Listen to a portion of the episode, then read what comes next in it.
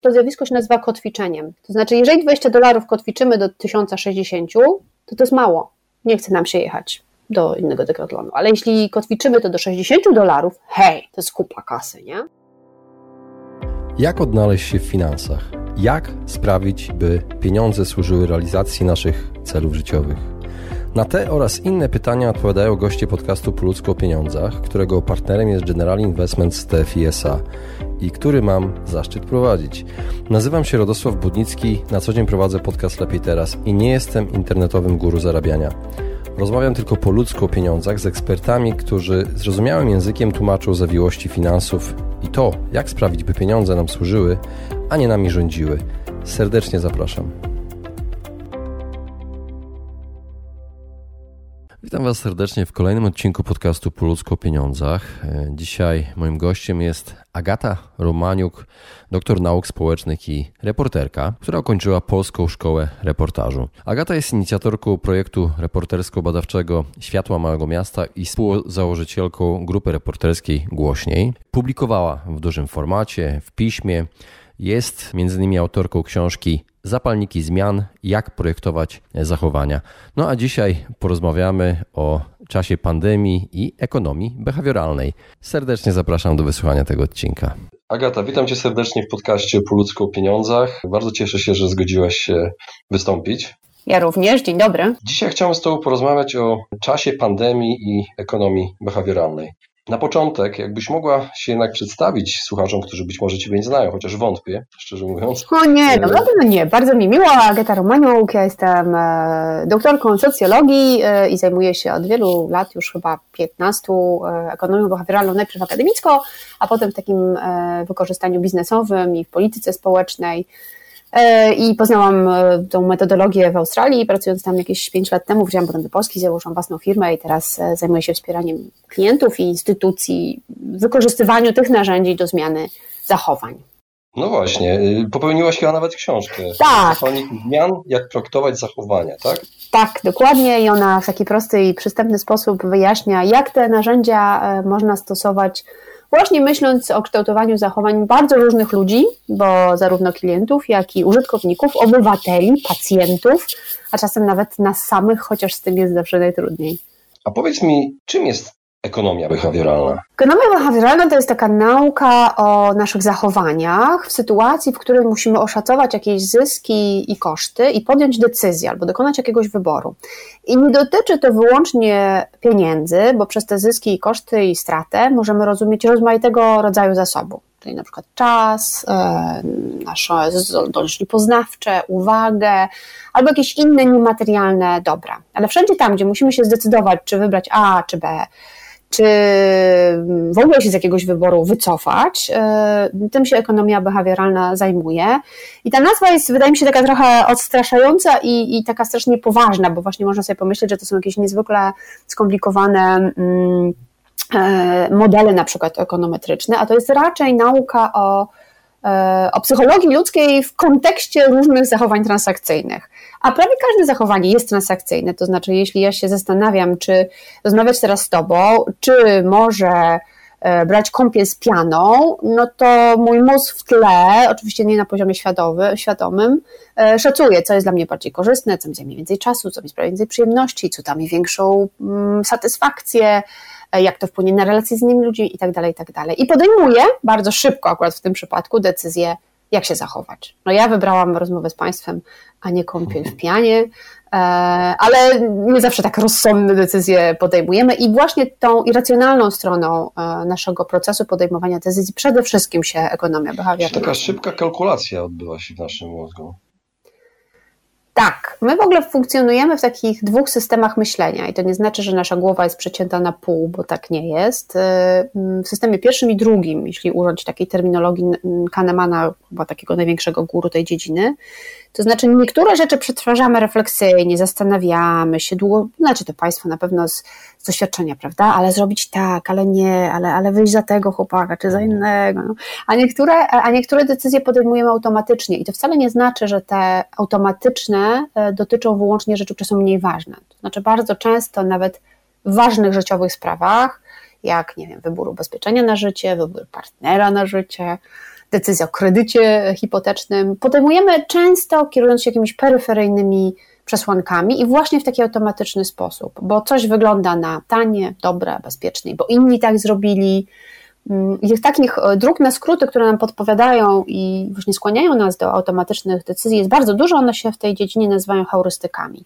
I to są takie właśnie takie takie powiedziałabym, no takie właśnie drogi na skróty, takie uproszczone modele podejmowania decyzji. Coś się wydaje jakieś, jest nawet takie powiedzenie w ekonomii behawioralnej, czy taki akronim WISIATI, czyli jeśli coś na coś wygląda, to prawdopodobnie takie jest i zgodnie z tym się zachowujemy. Zachowujemy się chyba dlatego tak, że nam jest po prostu łatwiej, albo mózg chyba jest trochę rozleniwiony i nie, nie wiem, wyprowadź mnie z błędu, jeżeli źle myślę. To nie jest tak? Absolutnie, absolutnie tak bardzo dobrze myślisz, absolutnie to jest o tym. To znaczy, nie bylibyśmy w stanie e, pracować cały czas na 100% naszych możliwości i nad każdą decyzją się bardzo zastanawiać. No, gdyby tak było, to my rozmawiamy o 15, ale o 16, ale jeszcze byśmy z łóżka nie wstali, bo byśmy się zastanawiali, czy optymalnie prawą, czy lewą nogą i prawda, jak, jak najlepiej wykorzystać po prostu siłę napięcia mięśniowego do tego, żeby umyć zęby. No, są takie jakby choroby, które się do tego sprowadzają. Nie, to jest o tym, żeby właśnie w natłoku informacji i codziennych mikrodecyzji, które musimy podjąć i ważnych decyzji, które musimy podjąć, robić to jednak możliwie sprawnie i szybko, a szczególnie tam, gdzie mamy do czynienia z zachowaniami powtarzającymi się, e, rutynowymi albo takimi, które przynajmniej na takie wyglądają. Ale czasami ucieczkowo, tak jak już mówiłam wcześniej, stosujemy te automatyzmy też w decyzjach bardzo ważnych ale nie zawsze o tym wiemy i to jest pewnego rodzaju problem. I podam przykład. Myśmy jakiś czas temu robili projekt ze znanym lekarzem, to jest taka platforma, na pewno Państwo słyszeliście do porównywania, czy o, o, jakby czytania o lekarzach i ocenianiu ich. No i sprawdzaliśmy różne e, charakterystyki, które sprawiają, że ludzie raczej się decydują na jednego albo na drugiego lekarza. I oprócz takich oczywistych, jak lata doświadczenia, specjalizacja i tak dalej, Okazuje się, że na decyzję, czy to będzie pan X, czy pan Y, czy pani doktor A, czy B, wpływają też takie peryferyjne przesłanki, jak na przykład długość nazwiska. Im dłuższe nazwisko, tym większe prawdopodobieństwo, że wybierzemy danego lekarza, przy wszystkich innych czynnikach wyrównanych. jeśli jest ubrany w kitel, wybierzemy go prawdopodobnie częściej. Nie, nawet na pewno, wiemy, z wyższym prawdopodobieństwem. Jeśli ma okulary, jeśli jest łysy, jeśli jest mężczyzną i tak dalej, i tak. I tych czynników jest sporo, jeśli się je pojedynczo mierzy, to się okazuje, że on, każdy z nich ma jakiś mierzalny wpływ. Ale oczywiście, gdybyśmy ludzi zapytali, czy wybrał pan e, tego doktora, bo nazywa się Kiciński, a nie Kicki, to ludzie powiedzieli, ale skąd? Oczywiście nie. E, mm, I to, to zjawisko określa się nazywa torowaniem, to znaczy, że jakieś cechy, jakieś charakterystyki, w tym, w tym przypadku liczba liter, wpływają e, w nieświadomy sposób na naszą ocenę rzeczywistości i na to, że wybieramy coś, a nie coś innego. No i teraz możemy sobie łatwo odpowiedzieć, jak to wpływa na przykład na wybór funduszu inwestycyjnego, prawda, albo kredytu hipotecznego, albo banku, albo czegoś innego, co jest naprawdę ważne. To znowu świadomie, deklaratywnie powiemy, nie, nie, nie, no, tym się nie kierowałam. A, a tak naprawdę się okazuje, że też takie rzeczy mają znaczenie. No więc tych irracjonalności naszych codziennych jest mnóstwo, już w finansach osobistych to nie wiem, czy mamy 4 godziny no, na to rozmowę? najbardziej jaskrawych, na które warto zwrócić uwagę.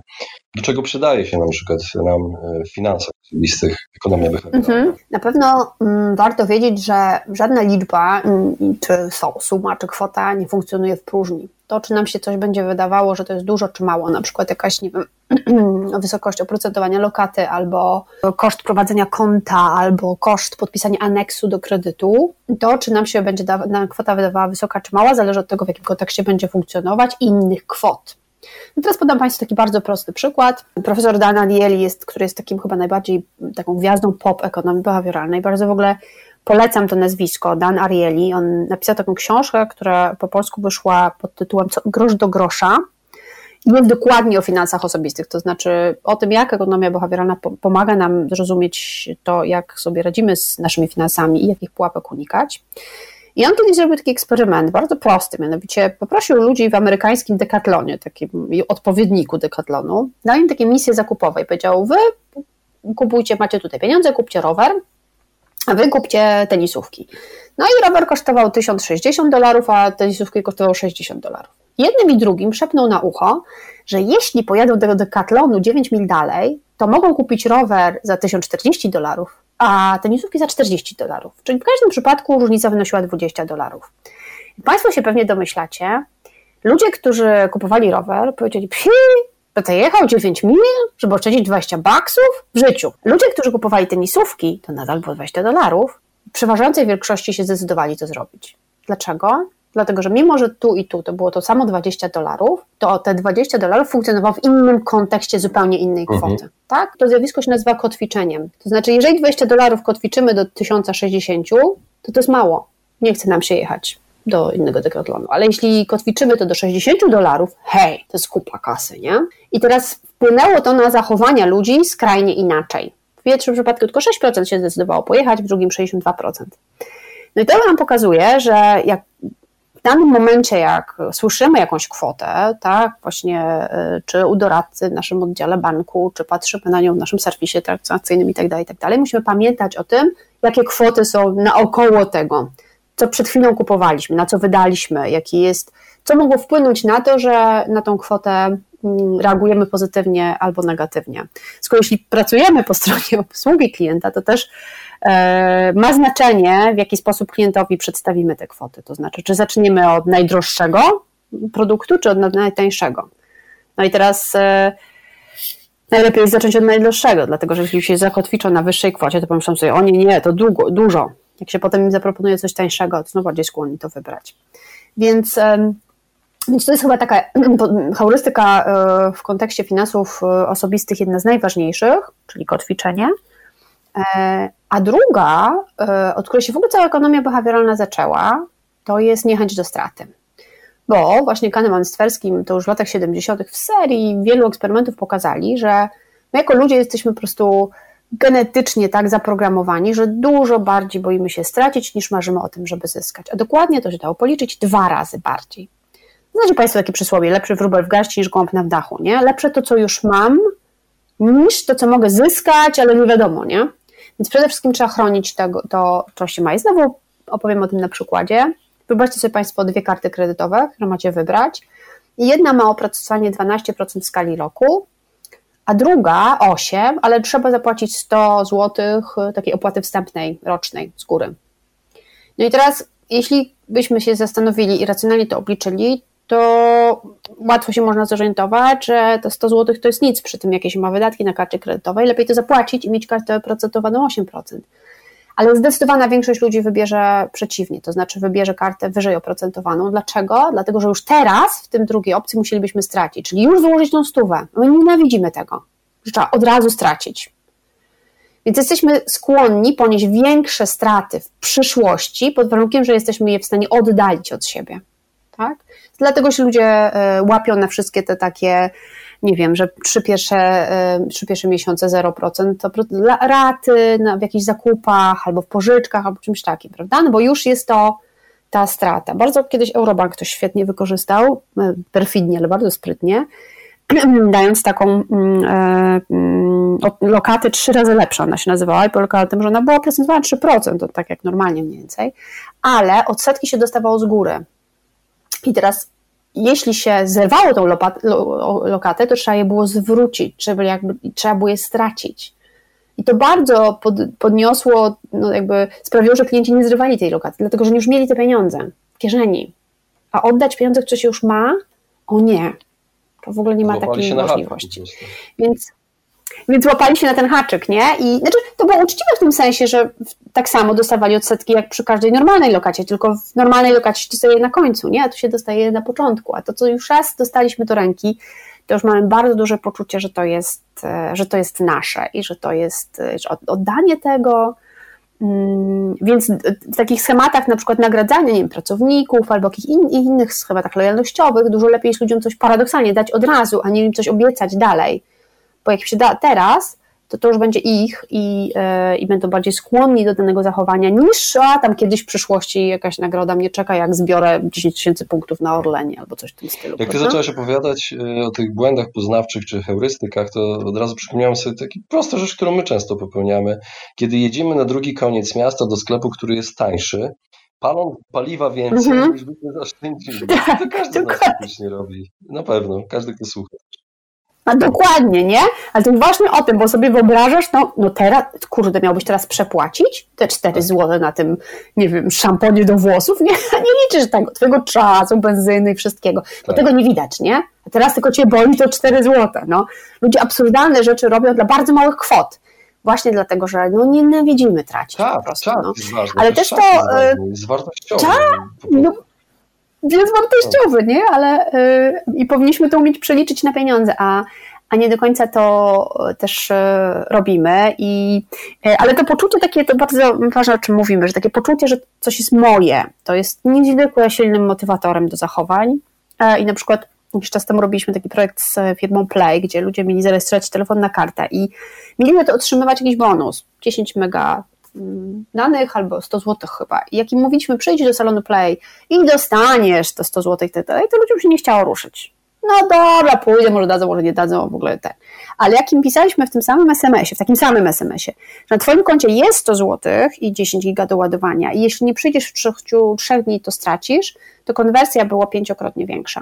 Czyli pięć razy więcej ludzi przyszło, jak się im powiedziało, masz to na swoim koncie i jak nie przyjdziesz, I na to komunikacji po prostu. Właśnie, inna komunikacja, tak? Oparta o niechęć do straty, mimo że, zwróćcie Państwo uwagę, znowu mówimy o tej samej stówie i tych samych 10 e, gigadanych, nie? Więc, więc, ale też przed tym się trzeba bronić, nie? Jak nam ktoś właśnie mówi, że ty już masz, człowieku, już masz te zyski z tego funduszu inwestycyjnego i tak dalej, to hola, hola, no jeszcze nie mam, nie? Jest to obarczone jakimś ryzykiem e, i warto się zatrzymać i pomyśleć sobie, dobrze, no to jakie straty, czy jakie inwestycje ponoszę teraz, właśnie tak jak powiedziałeś przez chwilę, na przykład czasu, albo rezygnacji z czegoś innego, nie? Bo to są te koszty alternatywne.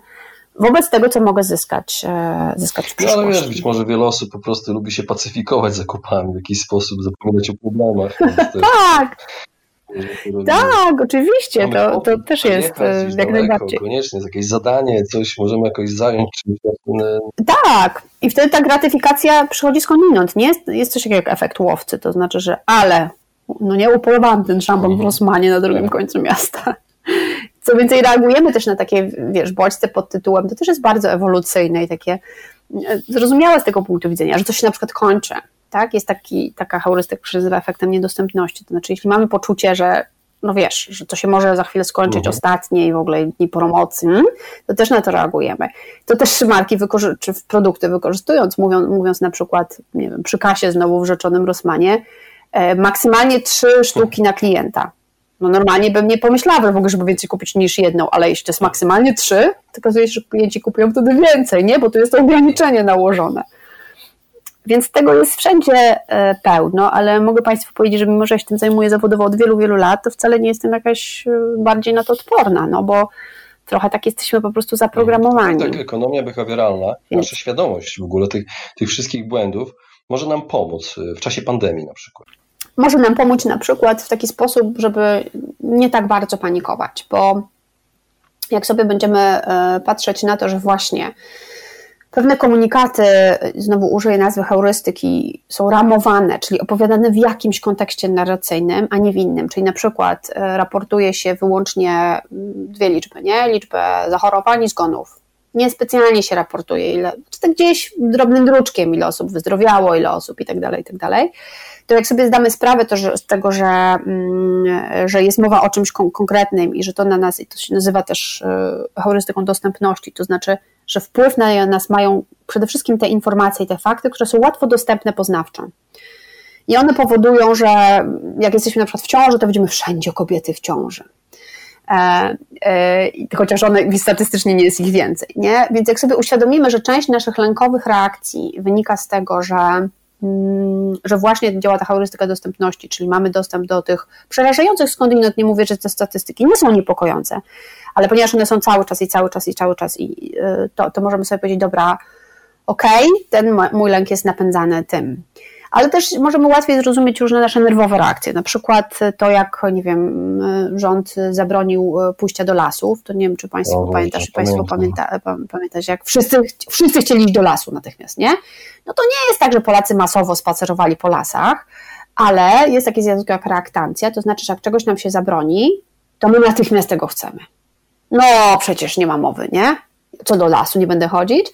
I teraz znowu, jeśli zrozumiemy, że pewne ograniczenia, które niewątpliwie są dokuczliwe, no nie wiem, nosić maseczki, coś tam, są wynikiem i nasz stres z tym związany, czy frustracja, czy zdenerwowanie jest wynikiem reaktancji, to możemy sobie być, dobra, no okej, okay, to jest taka reakcja, ona jest trudno, no jakby trzeba łyknąć. I więc jednak zrozumienie własnych reakcji na poziomie psychologicznym może wpłynąć na to, jak się zachowamy, I w tym sensie dobrze jest, e, dobrze jest o tym wiedzieć i o tym jest pamiętać, na przykład dlaczego rzuciliśmy się jak dzikie zwierzęta na wykupowanie papieru toaletowego, tak, nie? To rozumiemy ten mechanizm dlaczego.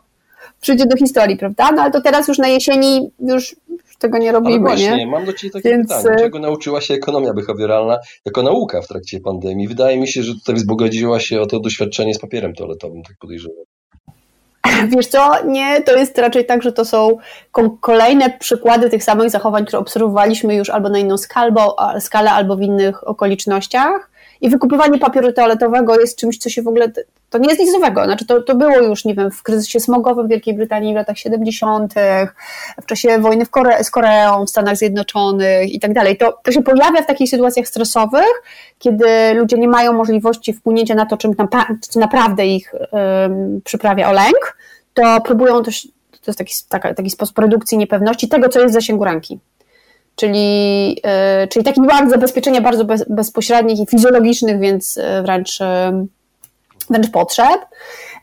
Więc powiedziałabym, że to, czego się Akademia Behawioralna nauczyła, to raczej tego, że jeszcze więcej zgromadziliśmy przykładów na to, co do tej pory było na przykład badane eksperymentalnie, albo było badane w jakichś innych sytuacjach społecznych, to my tak sobie raczej jak stare dziady takie siedzimy i kiwamy głowami, mówimy, no patrz, działa. O, rzeczywiście owczy pęd występuje. Jedni poszli po papier, wszyscy poszli po papier. E, reaktancja, patrz, działa. Widzisz? Widzisz. Więc to jest trochę, trochę tak, że ja prowadzę taki cykl z moją partnerką e, Be in Action, to się nazywa, przez, to jest prowadzone przez Instytut Ekonomii Behawioralnej, gdzie kręcimy takie krótkie filmy i staramy się tłumaczyć właśnie e, co, co się teraz dzieje w związku z epidemią i jak to, jak to na to można spojrzeć behawioralnie, bo tak jak powiedziałeś, wydaje mi się, że jak się rozumie, e, jak się zrozumie mechanizm, to łatwiej sobie z tym e, można jakoś poradzić. O, właśnie. Wiesz co, od razu Myślę. jak powiedziałaś mi o tym, to przypomniał mi się chyba albo błąd, albo heurystyka. Nie wiem, bo ty jesteś ekspertką, poprawisz mhm. mnie. Mm, coś, kiedy, kiedy wydaje nam się, że pewne zachowanie na rynkach y, mogliśmy przewidzieć, a to było do przewidzenia, że tak się zdarzyło, nie? Nam się wydaje, że że jesteśmy w stanie coś przewidzieć, bo się już wydarzyło. Ach, jest coś to, takiego, tak. prawda?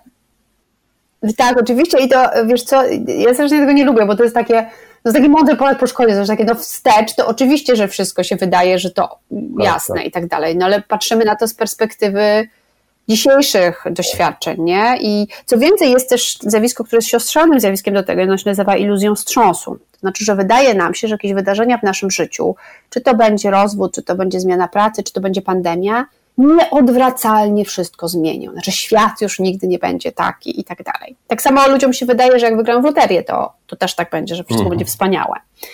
E, I okazuje się, że, że w ogóle tak nie jest, że my się adaptujemy, że wracamy do, że jak te czynniki okoliczności związane ze zmianą albo się zrutynizują, albo w ogóle przestaną istnieć, to wracamy do tych samych nawyków i, i, i rutyn i tak dalej. W związku z czym też już na początku epidemii się pojawiły takie głosy ze strony ekonomistów behawioralnych, że spokojnie, to jest jakiś czas przejściowy, to nie jest tak, że już nigdy nie pójdziemy na spacer za rękę, już nigdy nie będziemy pracować tak jak pracowaliśmy i tak dalej, i tak dalej. No jakieś korekty będą, więc ale i, i one są, ale to nie jest tak, że, wiesz, że, że, życie się zmieni diametralnie. Znowu eksperyment pokazał, że ludzie, którzy wygrali w loterię i ludzie, którzy ura, ulegli wypadkowi takiemu, który ich sparaliżował e, czterokończynowo, to mniej więcej po roku od tego wydarzenia wrócili do swoich jakby wielu różnych zachowań, ale też do stanu mentalnego, w którym byli poprzednio że ktoś był ponurym smutasem, to nawet jak wygrał w loterię, to po roku nadal był ponurym smutasem, który nie wychodził z domu,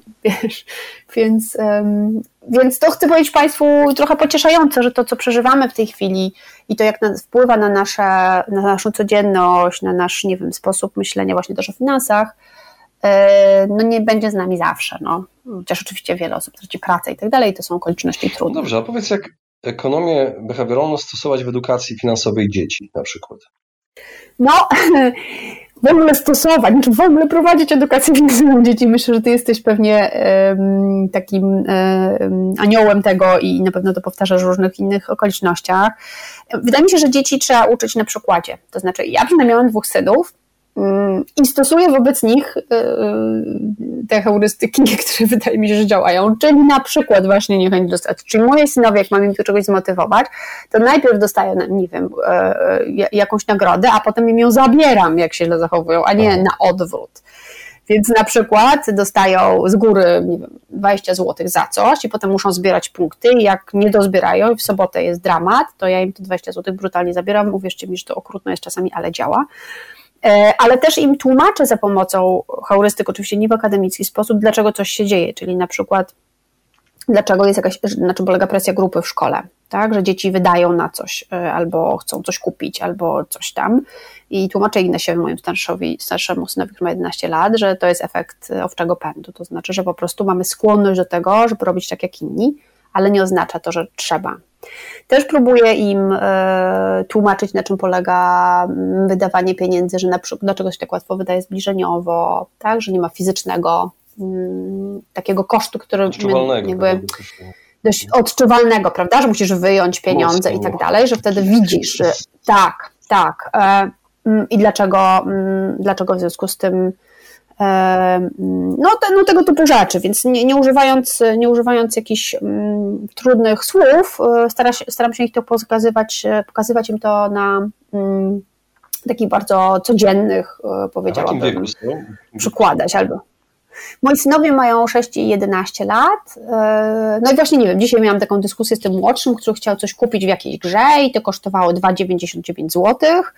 No i musiałam mu to kotwiczyć do różnych rzeczy. Co innego on mógłby za to kupić? Jaki to jest, jaka to jest część jego e, kieszonkowego? On dostaje 5 zł tygodniowo. Żeby on w ogóle zobaczył, jaką to ma wartość, nie? A nie mówić mu nie, nie Antosiu, bo już w tym tygodniu kupiłeś i tak dalej, nie? Co by było, gdyby odłożył sobie dwa takie zakupy w grze, to co mógłby innego mieć i kupić i tak dalej. Więc sobie to narysowaliśmy, zwizualizowaliśmy i on wtedy uznał, że nie, to jednak jest kupa kasy, bo to jest połowa tygodniówki, a za to można mieć cztery mamby, i coś tam jeszcze, coś tam jeszcze, nie? E, więc taka wizualizacja wydaje mi się też bardzo ważna, bo dzieci operują na mm, konkretach, przynajmniej jeszcze w tym wieku jak, e, jak Antoś, a z Ignasiem z kolei ćwiczę z tym jedenastolatkiem, czy pokazuję mu na czym polega mm, e, księgowanie umysłowe, czyli tak zwany mental accounting po angielsku, po polsku nieładnie się tłumaczy, ale polega na tym to, że mamy w głowach różne takie przekładki i, mamy pieniądze przepisane na coś i na coś i, i że trudno jest czasami nam przełożyć z jednego, to na pewno Państwo, którzy zajmujecie się inwestycjami na przykład, to wiecie, że trudno jest czasami klientom nawet przełożyć z jednej szufladki do drugiej, albo wydać pieniądze mentalnie na coś przeznaczone, więc dzisiaj z Ignasiem rozmawialiśmy, że Możliwe jest to, że jeśli on ma, odkłada pieniądze na, jakiś, na jakąś konsolę, ale chciałby coś, to jeżeli uszczknie część tej kwoty i przełoży do, do mm, e, szufladki z jakimś tam gadżetem do hulajnogi, to jest to ok na przykład, nie? I co to oznacza? Nie? Że tych szufladek można mieć więcej, że można je zmieniać i tak dalej, i tak dalej. No. Ale to czasami jest też dobrym dla ludzi własnym takim mechanizmem, bo e, na przykład, nie wiem, ludzie nazywają sobie jakieś konto oszczędnościowe imieniem swojego dziecka, żeby bo wtedy trudniej jest ruszyć. No tak, tak. Musimy pomagać sobie chyba emocjami. No. Tak, oczywiście, bardzo musimy sobie, bo emocje działają czasami na naszą szkodę, bo nie wiem, zachęcają nas do zachowań hedonistycznych albo jakichś nierozsądnych, ale czasami mogą nam, mogą nam pomóc, tak jak powiedziałeś, prawda, że mm, no, że właśnie, że mm, mam kolegę, który jak sobie założył e, konto dla Zosi, dla swojej córki, no to, to właśnie oszczędza przez cały rok, no bo to jest coś, co tam jej potem dopłaca z wakacji i tak dalej. Nie? I z tego by za nic, tak, i za nic by z tego nie ruszył, nie, pieniędzy. E, dobra, powoli zbliżamy się do końca. Mam jeszcze do Ciebie pytanie e, trochę z innej beczki. Mianowicie o, chodzi mi o pracę mhm. zdalną i zdalną naukę teraz. Jak ekonomia behawioralna może nam pomóc w tych warunkach? Jak może nam pomóc? No, wiele tu jest różnych aspektów, e, ale na pewno jednym z najważniejszych jest to, że powinniśmy stosować coś, co się nazywa cząstkowaniem. Cząstkowanie to jest nic innego jak dzielenie czasu, najczęściej czasu, ale a czasami różnych rzeczy, na części. Bo dużo łatwiej jest nam to wtedy, nie wiem, zaakceptować czy znieść, więc na przykład jak się projektuje procesy zakupowe, to się zawsze robi ileś kroków i daje się klientowi czy użytkownikowi feedback, że już się udało ten krok zaliczyć. Więc teraz, jak ciężko jest czasami wysiedzieć przed, e, przed komputerem tyle godzin, na przykład, jeśli w ten sposób pracujemy, to warto sobie to podzielić na jakieś, e, na jakieś wyraźne części, po których się w jakiś sposób nagradzamy. To, to nagrodzenie to może być takie, że wstaję i otwieram okno i biorę pięć głębokich oddechów, nie chodzi mi o jakieś wielkie nagrody, ale że mamy takie poczucie małych sukcesów, nie? Że dobrnęliśmy do, do czegoś, do jakiejś godziny albo do jakiejś e, do jakiegoś zadania, które się zakończyło i jest nagroda, dlatego że mm, przez to, że nie mamy tak dużo relacji z innymi ludźmi, które są nagradzające, to musimy sobie o to zadbać sami, a jesteśmy, jak już powiedzieliśmy na początku naszego spotkania, wszyscy motywowani jakimiś zyskami. One mogą być niematerialne. To to jest taka rzecz, którą ja na przykład robię i ona mi niezwykle, e, niezwykle pomaga. Poza tym wszystkie metody na to, żeby zastępować ten kontakt ludzki, którego nie mamy, żeby się jednak widzieć na tej kamerze, żeby e, odtworzyć warunki normalnych relacji społecznych, które też są transakcyjne, czyli na przykład taki small talk, który wydaje się no zbędny, jeśli to jest spotkanie online, on nie jest zbędny, dlatego że wymieniamy między sobą inne, war inne wartości inne korzyści, między innymi e, na przykład dowartościowując się. Więc, mm, więc to jest taka rzecz, która wydaje mi się jakaś e, e, ważna i taka, która warto by było e, o nią zadbać, co, może tym, tak. Tym wspomniałem o tym nagradzaniu się. Pozbawiłaś mnie złudzeń co do tego, że jesteśmy bliżsi zwierzętom, bo ja mam psa husky, którego tak w szkole teraz małymi smaczkami nagradzam. Nie, w ogóle, słuchaj, no, jesteśmy, e, e, absolutnie jesteśmy zwierzętami pod tym względem i ja, wiesz co, ja już bardzo się jakoś z tym pogodziłam i myślę, że po prostu to jest ok, pod, pod warunkiem, że jesteśmy zwierzętami, że są świadome, że są zwierzętami, że są zwierzętami i że sobie, e, że sobie z tym radzimy i to wykorzystujemy w dobrym, z dobrym skutkiem. Państwa, no. Ekonomia behawioralna pomogła nam zrozumieć, że tak naprawdę jesteśmy psem i kotem. No. trochę tak, trochę tak. E, Agata, bardzo Ci dziękuję za, za rozmowę. Świetną, świetną rozmowę. Ja dziękuję, również było mi bardzo miło i pozdrawiam Cię i Państwa również. Właśnie wysłuchaliście podcastu Po ludzku o pieniądzach. Mam nadzieję, że Wam się podobało. Jeśli tak, poświęćcie swój czas, proszę pozostawić swoją recenzję na Apple Podcast. Jeżeli macie pytania lub propozycje dotyczące kolejnych audycji, piszcie do mnie na fanpage'u Po ludzku o pieniądzach i do usłyszenia następnym razem. Pozdrawiam serdecznie.